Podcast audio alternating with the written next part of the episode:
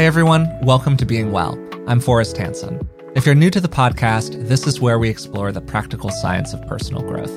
And if you've listened before, welcome back. I'm joined today, as usual, by Dr. Rick Hanson. Rick is a clinical psychologist, a best selling author, and he's also my dad. So, Dad, how are you doing today? I am thoroughly psyched, bouncing up and down in my chair to talk about stress and how to become more resilient with my good friend and a world class expert that I've learned a ton from, Dr. Alyssa Epel. Dr. Epel is a psychologist, a best selling author, and a professor and vice chair in the Department of Psychiatry at the University of California, San Francisco. Her research focuses on stress, well being, and optimal aging. And she's the best selling co author of The Telomere Effect. And her newest book is The Stress Prescription Seven Days to More Joy and Ease. So, Alyssa, thanks for joining us today. How are you? Great. Thank you, Forrest. I'm thrilled to be here having a conversation with both of you and with your amazing audience. We have this notion like, oh, stress is bad. Okay, but it's actually more nuanced than that. There are different kinds of stresses. There are even kinds of brief stressors and brief experiences of stress that your research has found are actually beneficial for us. So maybe a way into this is if you could just unpack what is good stress, what is bad stress, what is chronic stress, and what are some of its effects, and just sort of set the table for us here. Would that be okay? Let's start from the most fundamental distinction about stress, which is toxic stress, which is only bad for us, chronic ongoing adversity when we don't have the resources, we don't have breaks, we don't have recovery, and positive stress, which I also call the scientific name hormetic stress, small bursts of stress that are manageable that actually are great for us. They're great for growth, performance, and even our cells. They have an anti aging function to them. So they're very different. Now, when we talk about stress, I have not met someone that says, I don't have a problem with stress. I'm very low stress.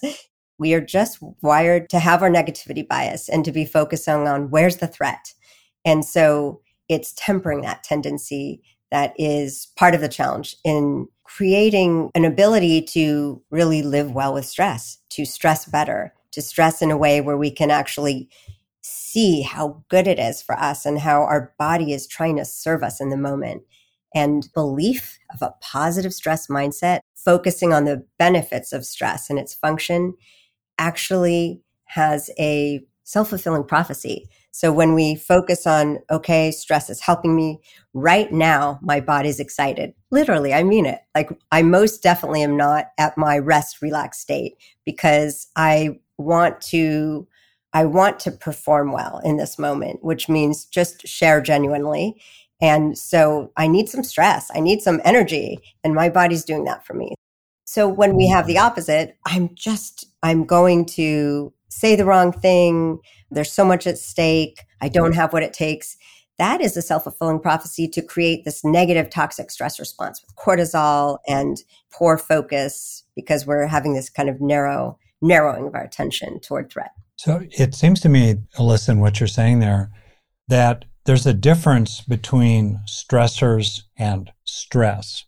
And one of my pet peeves is the degree to which people often conflate the two and equate the two. In other words, there are stressors in the world. There is rush hour traffic. There is being on the spot in an interview, like you've alluded to a moment ago.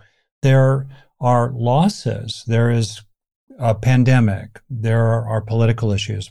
There's personal problems with another person. There are stressors. There are challenges but they need not land on us in a way that is experienced as stressful.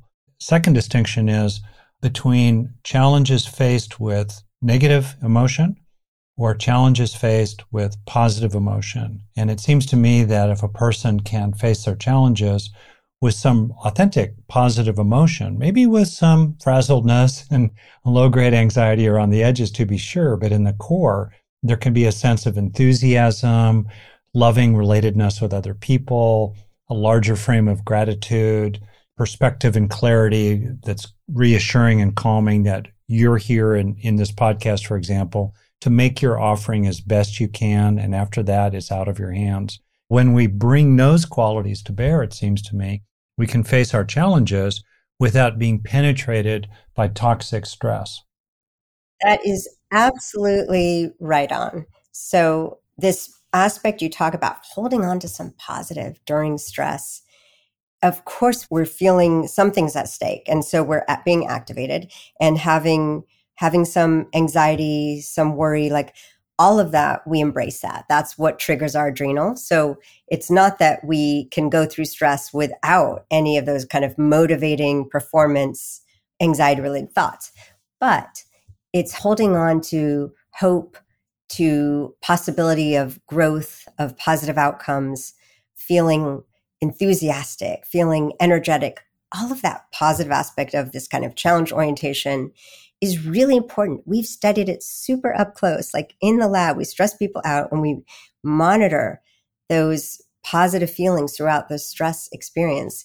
And when people hold on to them even just a bit, they actually have less of an inflammatory stress response. So this whole kind of mind body complex is really sensitive and tuned into like, are we truly threatened or is this part of our positive stress growth, our performance, our survival, our thriving? So you're highlighting there a way that we can respond to stress. And I think that you referred to it here as the challenge orientation, which is also the way that you refer to it in your book. And then that's distinct from a threat response to stress, which is essentially where those those primal mechanisms are activated where we feel like our life is in danger or we feel like a challenge exceeds our ability to deal with it. Is that a fair distinction? Yes, yes. Great. And it's kind of all well and good to refer to something as like, oh, well, if you just have a more positive mindset about it, you'll be able to face this stressor more easily. But that's often quite difficult for people to do in practice. So, are there cues that you give people, whether it's like in the lab or out in the world that help them move more into that challenge orientation towards stress? And yes, absolutely. What we're saying to ourselves is so important, whether we believe it or not, really just coaching ourselves through it. So, one thing Rick said is doing the best I can, and I can't do better than that. That kind of really acknowledging you only have so much control in the moment, that you'll get through this. Other ways of distancing yourself from the the intense threat that our body feels is understanding this too will pass, asking, will this really affect me in a month from now or in five years from now? So that kind of perspective taking calms our body too and helps us really process stress and, and not keep it alive and ruminate over it. So all of those different mental techniques, there's a lot we can say to ourselves. I call them stress shields just by arming ourselves with these positive thoughts leading up to a stressor.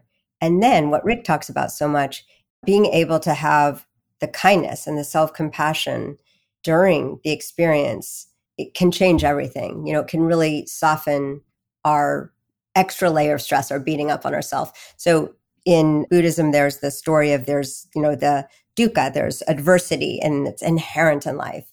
And then there is what Rick said is there's the response to the whatever's happening in the external world is what we control. And that is the second arrow. So we, the first arrow happens to everyone. The second arrow is more what we make of it. Are we throwing arrows at ourselves so that we're stressed about stress, or are we able to temper that and just let our body and our mind go through it, knowing that we'll survive, that we've been here a thousand times? Thinking about the different ways that stress can show up for people, there are acute moments of intense stress, right? Whether it's you're driving a car and somebody in the next lane does something kind of crazy and it freaks you out, or you're in an intense moment with a loved one, you're having a parenting challenge, whatever it might be. But one of the things that you've really highlighted is the effect that chronic stress can have on us. And this is often low grade persistent stress that just exists inside of our lives. And one of the insights that I took out of your book and from your work more broadly is the long term negative impact that that sort of chronic stress can have, and particularly the ways in which, even when we think that we are resting and recovering from this chronic stress, we often aren't actually. The way that I thought about it myself was like, how much of my rest time involves looking at a screen of one kind or another? And am I really resting when I'm doing it? And I would love if you could just unpack that a bit for people because that was so insightful for me. Yeah, you described it so well. How much true rest do we really get? Yeah. And we are used to having peak stressors and then recovery in our the evolutionary body that we inherited but what we do with our minds of course is to carry it around with us everywhere and unconsciously so a question to ask yourself is how much are you carrying right now in your body so the body is holding a lot of stress just with tension and tightness and we can look at that and ask ourselves what might we identify what it is that we're carrying. Sometimes it's uncertainty, anxiety, or uncertainty stress, which is very vague and pervasive, but we don't know how things will go. We don't know how tomorrow will go. And so we kind of brace up against that, trying to control the future or solve problems, even in when, when we're not aware of it. So just asking yourself, what are you feeling uncertain about right now? What are your expectations? of how things need to go today. And if you can name those, you can actually celebrate that. We don't know, and that's okay. We can actually let go of the baggage, be okay in this moment without trying to solve problems and hold it in our body. One of the things that has been kind of the case for me on my own journey over the last sort of 50 years, it's so interesting as someone who's exposed to a lot of highfalutin, high end research and thinking about all this territory is how much over time I find myself coming home to very simple, sort of homespun, intimate, gentle practices of things like comfort, reassurance, relief, in the present, the feeling of being basically all right right now in the present. And I think that the degree to which we can build up traits of that, right? We can move from states to traits by taking in the good through positive neuroplasticity, et cetera, that becomes increasingly internalized. Then more and more, we're able to move through life with an inner gyroscope or a different metaphor, a deep keel in the water so that, yeah, the waves of life, they just come. they keep on coming, don't they? But deep in the core of your being, you feel, you feel calmed. You feel reassured. You know, you feel at home in yourself. You're in your own body. It's okay. It's simple practices like that. So, A, I wonder what you think about that. And B, how you might connect that with positive changes, even at the cellular, if not genetic level, based on growing those trait capacities, building capacity inside uh, so that we can deal with challenges without getting stressed by them. Mm-hmm. So, first of all, what do I think of that? My body thought a lot of that. It became totally relaxed as you were describing comfort, ease, relaxation. These are states, gentle states that we can foster. And yeah. I just was relaxed hearing about them. and I couldn't agree more. Yeah. We think that we need such sophisticated teachings and mental work that takes effort when really it turns out that if we can use our sensory gates, we can anchor immediately in many different ways. So, what I mean by that is when you use the word comfort, our body responds to signals of safety because that means that we can relax. It's okay to relax. We can feel ease. And so that might be a comforting blanket.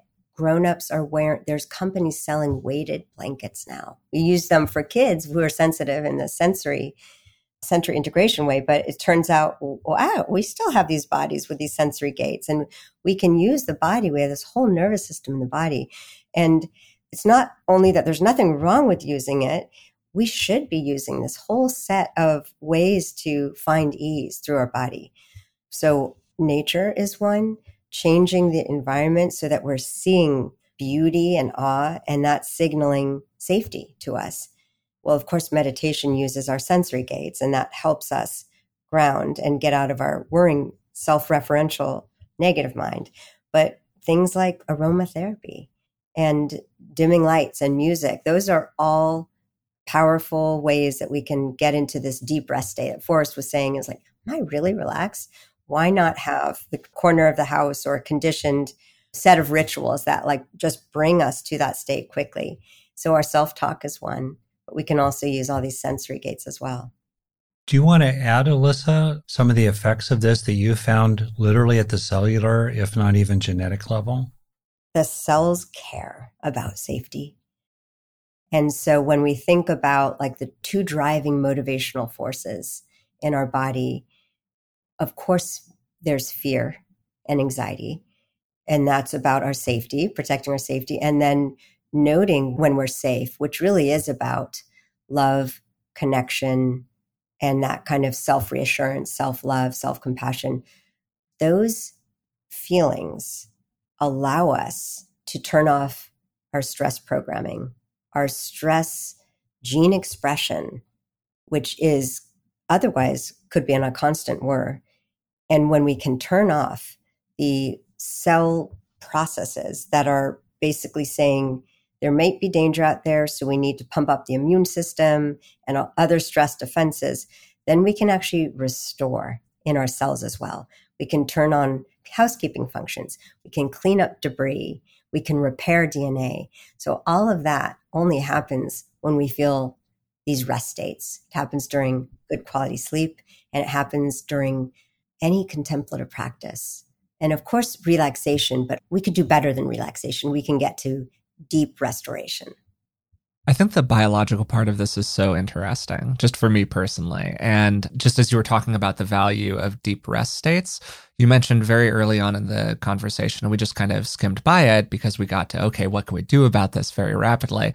That it's small, short term bursts of stress that are manageable can actually have a positive effect for us, maybe even a positive effect on on our bodies, on our physical forms. And you said autophagy, I think was the word that you used there. Would you mm-hmm. mind explaining that to people? Yes, autophagy. Autophagy. Okay, there for, we go. For a decade, I said autophagy because I only read it. Now it's popular. I was the kid when I was five. I was reading the books that were like way above my speaking level. I tried to say the words to my parents, and it was always a mess. So I'm I'm right there with you. autophagy. It's true, okay. actually, really true. yeah, there's these little organelles in cells that are like Pac-Man, and they just clean up junk. We have something, you know, called lipofuscin, dark stuff that accumulates with age. And if we give ourselves a, a boost with this positive stress, then these little Pac-Men go crazy cleaning up the cell, rejuvenating it, making it be able to function better, making it younger. And one of the ways we, of course, know that exercise does that. Exercise is positive stress brief, intense exercise is kind of in its purest form what we think of as hormetic stress, this manageable short term burst that we recover from. But lots of what contemplative and wisdom practices do this fitness to the nervous system that's not necessarily aerobic activity mm, like exercise, mm-hmm. extreme breathing, hot sauna, cold plunge, ocean ice, back and forth, hot, cold. Those are all like beautiful for our cells for the hormetic stress and the cleanup process. And we get that kind of boost of like, of feeling ease, feeling like our stress baseline is now moved, our threshold is now so high that we can't get jolted and, and triggered as easily.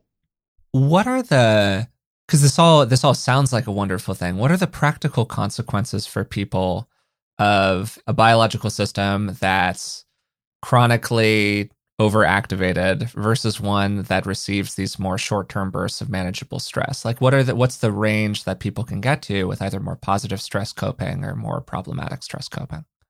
It's a really good question. Yeah. And as a researcher i don't have many answers for you. We haven't really explored in humans what's the right dose and frequency and what's safe and so it really takes personal experimenting. You know, I think there's a lot of yoga practices and yoga breathing that are good examples of how people can push themselves toward discomfort. and then recover and have shavasana states like within that same period, deep rest. When I think about these um, medicinal bursts, first we have to recover from them. We have to have a period of recovery, very important. And second, that the discomfort level is tolerable. Yeah. And they don't obviously re traumatize us or trigger us. Okay. Get that part. And then I'm just kind of mulling this a little bit. It seems to me that there is the category of brief, moderate, experienced stress, where a person does feel stressed, but they get through it, they succeed at it. So that's another very important dimension. They're not defeated around something. They actually succeed at that public speaking event or that podcast interview or that, you know, effort on a rock climb in my case, say. But it also seems to me, tell me what you think about it, that there's a category of intense, even potentially disruptive experiences for a person that are not experienced as stressful at the time and yet have this beneficial lasting effect. Could you give an example here, Dad, of what you're referring to? Like, could you Yeah. paint a picture? Yeah. Do you mean Yeah. in the body or psychologically? Either. So let's Mhm. say in the body, I can imagine, like you said about exercise, I don't feel stressed when I'm doing the last three repetitions, let's say, of lifting a weight on, you know, my garage gym, say. Or if I'm uh, rock climbing and it is true that my hands are hurting, my feet are hurting, my knees are getting scraped. I don't feel stressed, but it, man, is it intense. And so I'm just kind of wanting to mark that maybe there are experiences that do feel stressful that are brief, we succeed at them and we recover from them, alongside other kinds of experiences that don't feel stressful and yet are also intense and demanding. Are these distinctions meaningful? What do you think about them? Oh, absolutely. I think the, you know, we're talking about titrating like nuanced, exact. How much do you feel threat when you're rock climbing? Because if you're confident and you're not thinking, I actually one little slip and, you know, I could really hurt myself, then you're just, you're in flow state and you're in, I would say that's kind of an ideal positive hormetic stress state where everything's aligned, your mind, your body's working together. And that's exhilarating. Now, the the mindset that can go along with something like extreme breathing or you know, cold shower is something we can actually control and manipulate to get more to that more of that flavor of uniformly positive stress rather than so mixed. And that is something worth thinking about which is how do you relax into discomfort? Or further, I'm wondering is joyfulness itself a factor in the hormetic benefit? Very interesting. My gut reaction, and I'm thinking of the Wim Hof method since we've been studying that, is that you need to trust that this is good for your body to really benefit. You have to have some some belief and you don't have to love it. So I do not like hyperventilating and then holding my breath. The breath holds a little more pleasant, but I like how I feel afterward.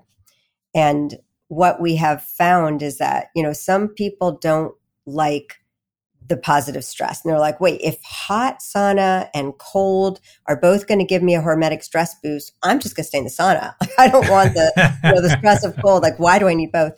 And it's probably better to get, you know, exercise the nervous system, get both is, is my short answer. But what we've learned from the Wim Hof method, even though people can tolerate it and don't always love it, is that the positive emotion comes afterward. That when we, we so we measure these daily diaries, and every night for weeks, we ask them identify, you know, how much joy do you feel, anxiety, fear, peace, etc. And the hormetic stress, and particularly this breathing techniques, spikes positive affect. People feel Mm. more positive afterward compared to meditation, actually. I think it's more the high arousal positive that's happening. So you're talking about positive, intense positive emotion. As a result, I'm also calling it out potentially as a factor going in, Mhm. including, for example, another wild card would be vulnerable, open self expression with another person. that's a different kind of rock climbing, as it were. Mhm. And it's a challenge, right? But if a person went into it with a kind of exuberance, exhilaration, even, then I'm imagining that that intense positive affect coming into the situation would have a kind of protective effect and maybe in part turbocharge the hormetic effects. I'm just spitballing here, as Forrest would put it. Yeah, I love this question. I feel like we need to again think about safety. So we talked about telling yourself this my body loves this. It's safe for my body when we're doing physical stressors. Going into an environment when there can be true genuine sharing of vulnerability you have to feel you have to build that container of safety. And with that it can be exhilarating and healing and that exchange between two people. You know when it's happened and you know that energy exchange of having that kind of common humanity or just compassion for each other that can be exhilarating There's a great metaphor in your book that I think really summarizes a lot of this really beautifully, which is that basically when a lion is chasing a gazelle, they're both stressed, but they're stressed for very different reasons. Mm-hmm. And I think that that actually encapsulates a lot of what you're talking about here, Dad, where when you're lifting the last couple of reps, you're in pursuit mode. You are pursuing the completion of your exercise. When you're rock climbing, you're pursuing the top of the hill, whatever it is. You're pursuing. You are a predator in that moment. Your prey drive has not been activated in the same way. So you might be experiencing some level of existential threat that you're concerned that you're going to like fall off the rock to your death. But I know you. I don't think you're thinking that way. No. And I think that that like predator prey kind of conception is a big part of this whole thing because that's Mhm. so wired into us on like such a deep level. hmm Absolutely, Forrest. And it brings us to the chemicals dopamine, serotonin, like that. The reward that you can get from climbing the peak, scaling it, or from getting that meal. But if I could just add this, and here I defer to the expert in the room, you know, Alyssa, not me. I don't, I'm not sure that the lion is stressed.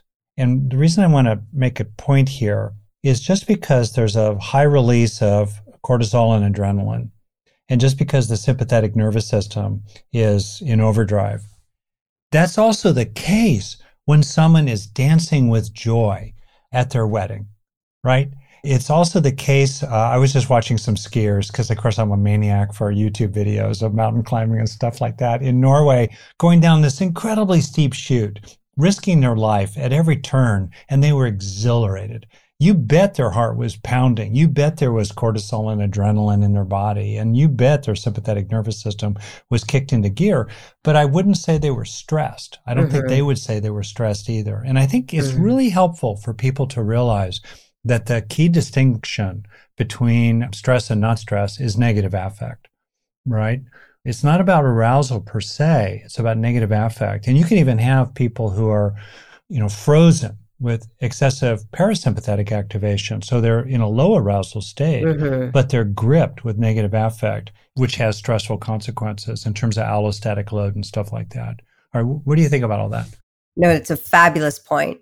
And the athletes and performance artists and people who do these feats that they love are really experts in what we might call stress resilience for not having those threat responses during this, for having the positive affect and the, the anticipation of reward. Which that I think people might be familiar with. Like there's a difference between physiological stress and psychological stress. And that's kind of what I think you're Aha. pointing to here, Dad. That's interesting. is that That's a good because the skier is absolutely physiologically stressed like in terms of the definition of that word that we use they're the the release of various things that are causing the body to do stuff they're they're in total pursuit of the bottom of that hill they want to win the medal whatever it is they, they want to not get hit by an avalanche like their their They body is going my dude Death. yeah, yeah, yeah. Like they're, they're- like let's not act like the body is not activated. But to Yeah. your point, they might not be psychologically stressed. Ah, they're not. yeah. They're not prey. They're still you know in pursuit. Yeah. But anyways, maybe I'm maybe That's I'm great. overreaching here. What do you think about this, Alyssa? Yeah, I mean the point that positive negative emotion differentiates these, you know, Yeah. positive stress states is a really great point. And then I would just take it further that, you know, some of the negative emotions are really helpful. And so, you know, really looking at the specific emotions is probably helps us understand more these states of positive thrill stress, flow states versus stress when there's worry, threat, loss still involved in it. So you're going to have more of a mix. Early on in the conversation, you mentioned something about getting more comfortable with uncertainty and acceptance practices and things like that. And I know that that's a big part of what you've been exploring recently. But you're just a, a very well rounded expert in all of the various things that people can do to either turn the more problematic versions of stress into the more useful ones or just manage stress a little bit better in their everyday lives. And so I'm going to ask you a really broad question here. I'm just wondering what's standing out to you these days as like the important stuff. So about uncertainty stress. I mean, I I certainly I think it's so fundamental. We all feel it. It is inherent that we have uncertainty of our future. We've always had that. And then we do have more volatile uncertainty. We do have a world right now that has more sudden, dramatic risks, traumas, change with climate, with governments. So that is a bit of a, a new challenge for these bodies still living on this earth that didn't expect that type of added layer of existential stress and, and quick change. And of course, the pandemic we just went through, there's no reason that should be the last that we experience in our lives. And of course, the climate crisis will, the traumas will get more frequent. So how do we, how do we live our lives knowing that? that is something that I have been watching, learning, and listening for several years how different experts take that challenge. And I, I what I see is that there's a lot of a natural process of wavering between coming to hope, resilience, purpose. This is how we can live in this moment of, of real adversity when our actions matter to feeling the sadness of the reality of the nature that has already had decay and devastation. And so it's a process. We're never going to be fully balanced and hopeful and go forward without feeling waves of sadness and hopelessness too. You know, I think the I rely on the positive emotion contagion these days. I love hearing, for example, Joanna Macy, who is really one of the most joyful people and it, it's helpful that she also feels that the presence of being alive and being together is part of the magic and miracle of this moment, whether the great, great unraveling or the great turning and the balance of those, regardless of how those forces of decay and, and change and transformation are interacting and which is going to win. It's this being the miracle of this being human together and trying to do our best in our short lives. So yeah, what about you, Forrest and Rick? What what helps me cope with like the more existential aspects yes, of stress? Yes. Or I think that this is pretty consistent with some of what you've explored in your research, which is just a bit what we were talking about earlier, those more like eudaimonic values, an underlying feeling of purpose in life, accepting that things may or may not turn out in the big picture the way that I would prefer them to turn out, but I can still do what I can do in my little local section of the cosmos, even if that section is just like between my ears, to have a positive impact or a positive stance or cope with things as best as I can. Uh, something I've really been thinking about recently is is getting a bit better at stepping back from situations and going how much of this really had to do with me and how much of this was about a million other things that I had no control over at all, including little local things like a tiff with a friend or a bumpy moment with my family or mm-hmm. somebody getting mad at me when I'm driving or something like that. Like we can take responsibility and we can also give it up. And I think that that's a really big part of the acceptance practice that you were talking about mm-hmm. as being so fundamental. Yeah. That's so beautiful, Forrest. Mm, thank you. I think coming back to what we can control is absolutely critical. And that starts with the inner work. And we're not really going to be able to do much if we're feeling so stressed or hopeless every day. So I think the, the coming back to practices are just so, so critical right now. building on what you've just both said, I think tolerating helplessness has been a big one for me because I'm definitely somebody who, to a fault, is determined and has a strong sense of agency. And it's been actually really useful to just recognize that I'm just helpless about many, many things. So tolerating that experience so I'm not stressed by it. It's an unpleasant experience, but it need not be a stressful one. And that distinction between unpleasant and stress is, of course, really, really critical. The other thing was implicit in what both of you said the sense of connecting with others, including about climate. And that's true in general, that when we feel that our stresses are shared with others, or that we are with others, or others are with us, that's tremendous balm to the stressed heart, right? To feel that others are with you and care about you. They see you.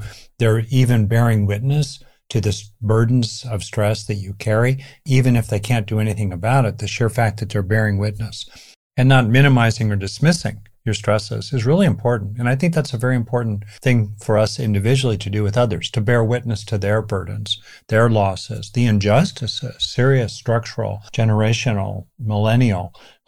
I don't mean the current generation. I mean for millennia. Over thousands of years. Yeah. yeah. Totally. There have been structural systemic sources of injustice yeah. that profit the few at the cost of the many, factually, no denying it. And I think one of the things that that takes me to about climate change is that the incentives for entrenched forces of wealth and power to maintain the status quo of carbon emissions are extraordinary. They're enormous. And we must bring to bear even greater countervailing forces nonviolently toward that. And one way to do that is to join in common cause with others around the world around the common good in terms of the climate crisis and, and our moral duties to not just dump our waste in the street or our waste in the sky so that it will harm generations for thousands of years to come, right? And to have a sense of common cause with others about that. So that sense of common cause also is a major relief of stress. To relate this to stress relief and resilience, which is our main topic here, that feeling of being part of a movement that's making real stuff happen. And I grew up in the 60s and 70s, and I felt a part of, in some ways, part of an environmental and civil rights and women's rights movement with a broader cultural openness, where there's a sense of common cause, common purpose, common effort with other people. That's a major source of stress relief. When you look at people, for example, who've gone through traumatic or really challenging experiences in combat, one of the major findings is that what makes the difference for people who walk away with PTSD or not, among other physiological variables, is number one, sense of uh, common cause with others and a sense of virtuous mission. Absolutely. And what Forrest said is also true, which is you do what you can touch and control locally. That's what makes us feel efficacious. I reflect a lot about this line from T.S. Eliot in Ash Wednesday teach us to care and not to care. Right. And I think it's really helpful to, for people to appreciate that they can be energized without feeling stressed.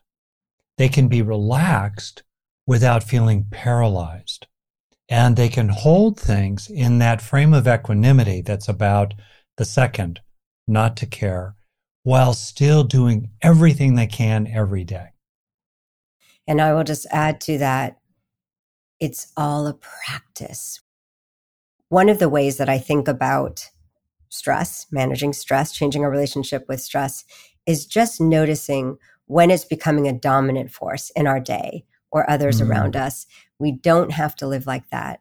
But it does take building these supports, the daily rituals for comfort, for looking at what we're holding right now that we don't have to be carrying and letting ourselves go back to that place of ease, of love, connecting with ourself, connecting to the people around us. It is fundamental. Forrest, can I ask you this? I'm, I think, older than you, Elissa. I'll probably be gone. Yeah. Forrest, you're a younger person and you are going to live into a future on planet mm-hmm. Earth sure. that most most likely, just from what's already baked into the cake, is going to have some serious issues by the time you're my age, or you know your children are my age. So you have you have more futurity. You have more of a future, and I just kind of wonder how you think about that when you think about the world you'll be living in 40 years from now. Uh, believe it or not, do you take that into account? Do you feel stressed by it? For me, it's not a source of major existential stress personally. It's a big source of existential stress on a global level because my, my personal view of this is that what'll likely happen is what's always happened throughout human history, which is that poor people will bear the brunt of it and the not poor people will be largely insulated. And that's what I think is going to happen. So I feel enormous compassion and grief, not so much for my children, but for the children of somebody who I don't know who's currently living in sub Saharan Africa or who's living in rural Southeast Asia, whose way of life will be irrevocably changed by everything that's happening.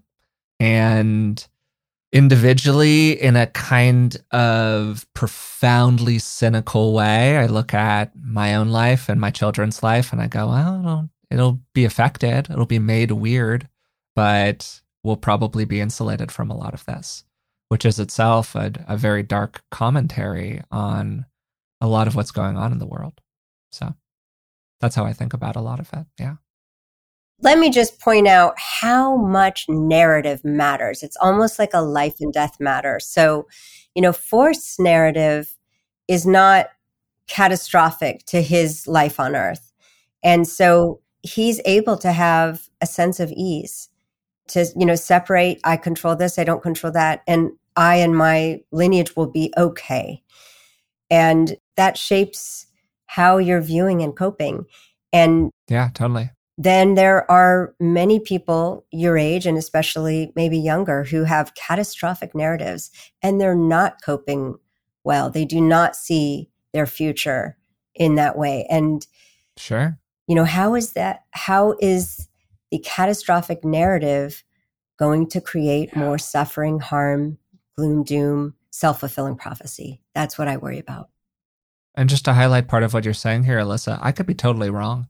Oh, I know. I mean, and it's, it's and, it's and, it's worthwhile, yeah, know. to have. Uh, but I think that a part of it also is the is the acknowledgement and the ability to acknowledge. You know, I could be totally wrong. Mm-hmm. Yeah. And to and to be at peace with that a little bit. And I don't mean that necessarily from like a deep place of practice, just from a very practical place of like, you know, I don't, who knows? And, and to be okay with that.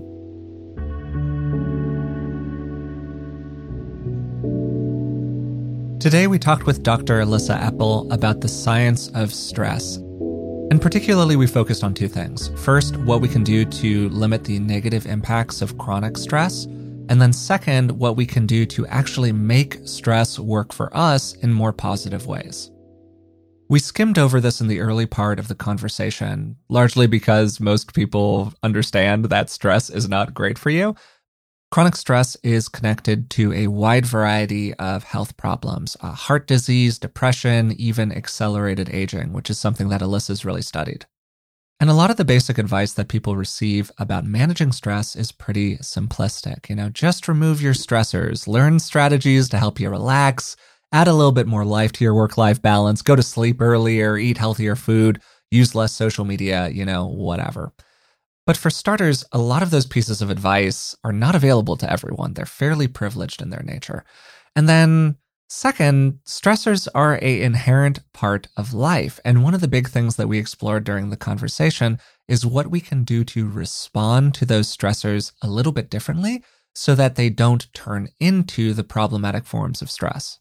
And one of the things that we talked about for a fair amount of the conversation was how our psychological relationship with what's going on in our lives can affect how stressful situations end up landing on us. The example that Rick gave was, you know, when he's rock climbing, he's physically stressed, but he wouldn't describe himself as being stressed. And the big difference here is that he's not adding a lot of negative mood to the equation.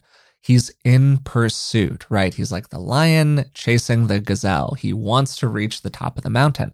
and that feels really different from when we are under threat. And Elissa's language for this is the difference between a challenge approach to stress, that first case, versus the threat response to stress, which is that second case. Again, are you more like the lion or are you more like the gazelle? Now, really interestingly, those more, maybe call them positive forms of stress, those times when we are in pursuit mode or we're building resilience, where we're exposed to manageable doses of stress, that actually has a really positive impact on the body. It's called autophagy. It's this natural process of regeneration that actually occurs at the cellular level. And the person who discovered this process won the Nobel Prize, so it was a pretty big deal.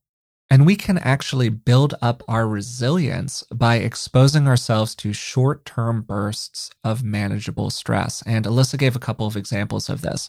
One example was high intensity interval training, other forms of exercise that amp up the body over the short term but are quite manageable in the long term.